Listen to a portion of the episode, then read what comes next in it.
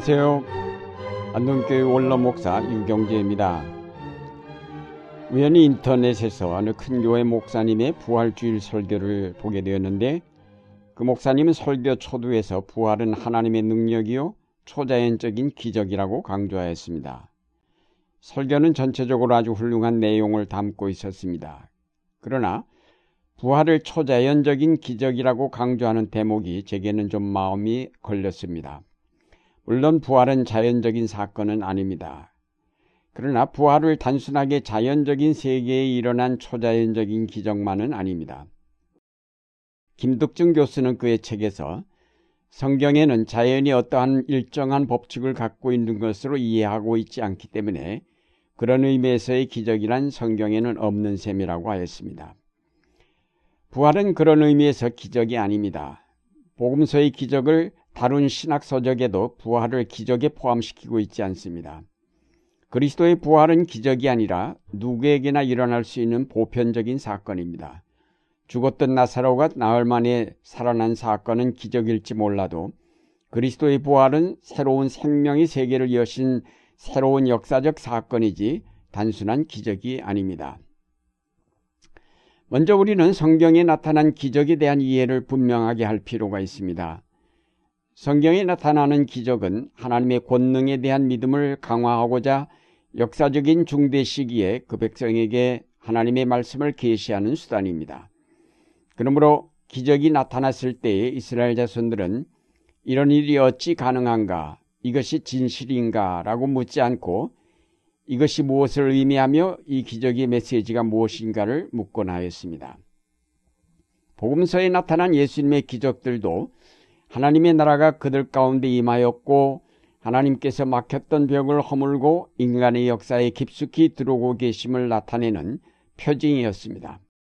과학적 사고를 가진 현대인들에게 기적이 잘 이해되지 않지만 바로 그런 한계를 넘어서게 하시려고 예수님께서 기적을 행하셨습니다. 그래서 기적이 놀라운 일로 생각되는 세계에서 기적이 일상적인 것으로 생각되는 세계로 사람들을 이끄시려고 기적을 행하셨습니다. 결국 이런 두 세계의 벽을 허무신 사건이 바로 부활이었습니다. 하나님께서 천지를 창조하시고 그 가운데 인간을 창조하셨을 때는 기적이 일어나는 세계가 따로 있는 것이 아닌 하나의 세계였습니다. 거기서 인간이 하나님을 만나는 일은 전혀 어렵거나 두려운 일이 아닌 일상적인 일이었습니다. 그러나 인간이 죄를 범하면서 더 이상 하나님을 그렇게 만날 수 없게 되었습니다.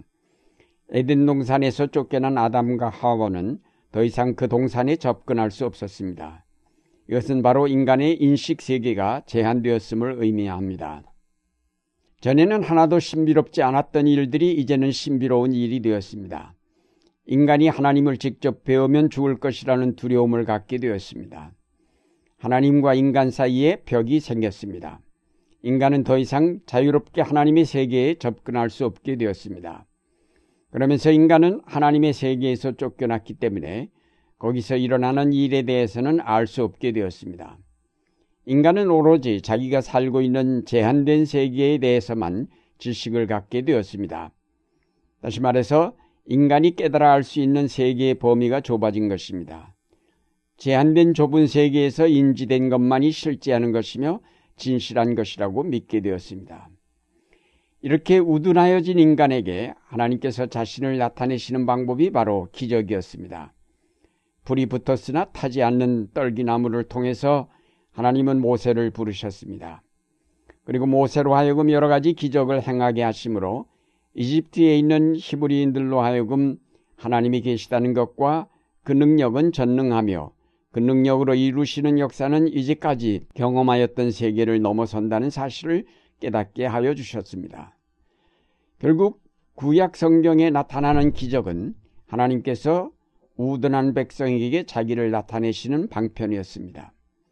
이런 기적은 인간으로 하여금 더 넓은 세계가 있다는 사실을 알려주시는 하나님의 특별한 역사이며 동시에 인간의 죄를 구속하여 그들이 잃어버린 영의 세계를 회복하시려는 하나님의 의지를 나타내신 것이었습니다. 후에 문사위의 연자들에게는 기적 얘기가 없고 주로 말씀이나 상징적인 행동으로 하나님의 말씀을 대언하였습니다.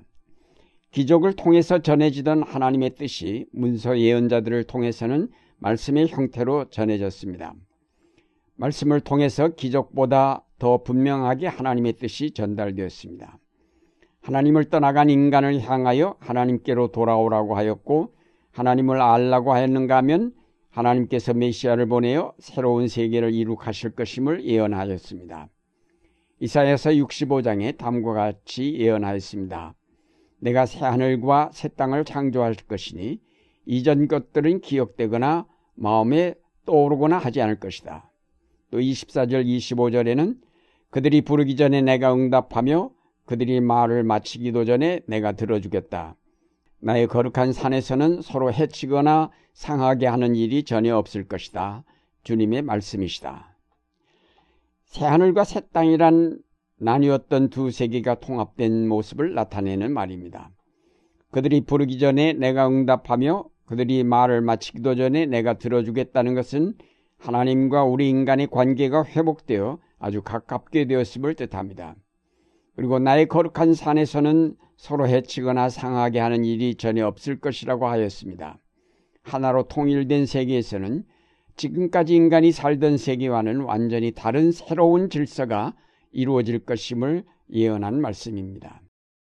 구약의 세계관은 이와 같았기 때문에 기적을 이상 야릇한 일로 생각지 않고 하나님의 계시요 우리를 구원하시고자 하는 그의 사랑으로 이해를 하였습니다. 신약으로 오면 하나님께서 친히 그의 아들을 이 땅에 보내심으로 구약에서 예언되었던 하나로 통일된 생명공동체, 즉 하나님의 나라를 구체적으로 나타내셨고, 이를 위하여 그 아들을 십자가에 내어주셨습니다. 하늘의 세계를 잃어버리고 살던 인간들에게 하나님의 아들이 친히 하늘에서 내려오심으로 확실하게 더 넓은 영의 세계를 보여주셨고, 이를 분명하게 깨닫게 하시려고 표적을 보여주셨습니다. 예수님께서 행하신 기적들은 모두 그가 하나님의 아들이심을 증거하고 우리가 살고 있는 세계보다 넓고 큰 영의 세계가 있음을 보여주신 표징들이었습니다. 예수님은 나는 부활이요 생명이라고 하셨습니다. 이것은 예수님이 하나님의 아들이심을 선언하는 말씀입니다. 부활과 생명이란 말은 죽음이 극복되었음을 뜻합니다. 나는 부활이요 생명이라고 하셨을 때 예수님은 결코 죽지 않는 존재임을 나타내신 것이며 죽은 자들을 살리실 수 있는 분임을 뜻합니다. 부활과 생명 되신 예수 그리스도가 하나님의 아들로 천지를 창조하신 분입니다. 따라서 하나님의 아들이 창조하신 세계는 죽음이 지배하지 못하는 부활과 생명의 세계입니다.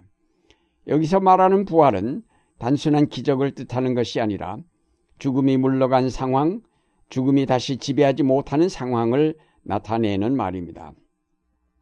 부활이 어떤 몇몇 사람에게만 주어진다면 그것은 기적이 되겠지만 아예 죽음 자체가 물러가고 생명의 세계가 활짝 열렸기 때문에 누구나 다 부활할 수 있게 되었습니다. 그러므로 부활은 더 이상 기적이 아닙니다. 부활은 기적이 아니라 구원이며 특별한 일이 아니라 새로운 생명 세계의 도래를 뜻합니다. 예수 그리스도는 하늘에만 있었던 부활과 생명을 이 땅에도 선포하심으로 죽음을 이 땅에서 몰아내셨습니다. 그러므로 죽음은 더 이상 설 자리가 없습니다.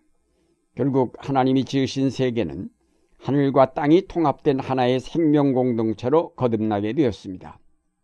이것이 예수 그리스도의 부활이 갖는 의미입니다. 사랑하는 여러분, 부활과 생명이신 그리스도 안에서 이 세계는 통일이 되었습니다. 그러므로 부활은 더 이상 초자연적인 기적이 아니라 누구나 믿기만 하면 체험할 수 있는 하나님의 은총입니다.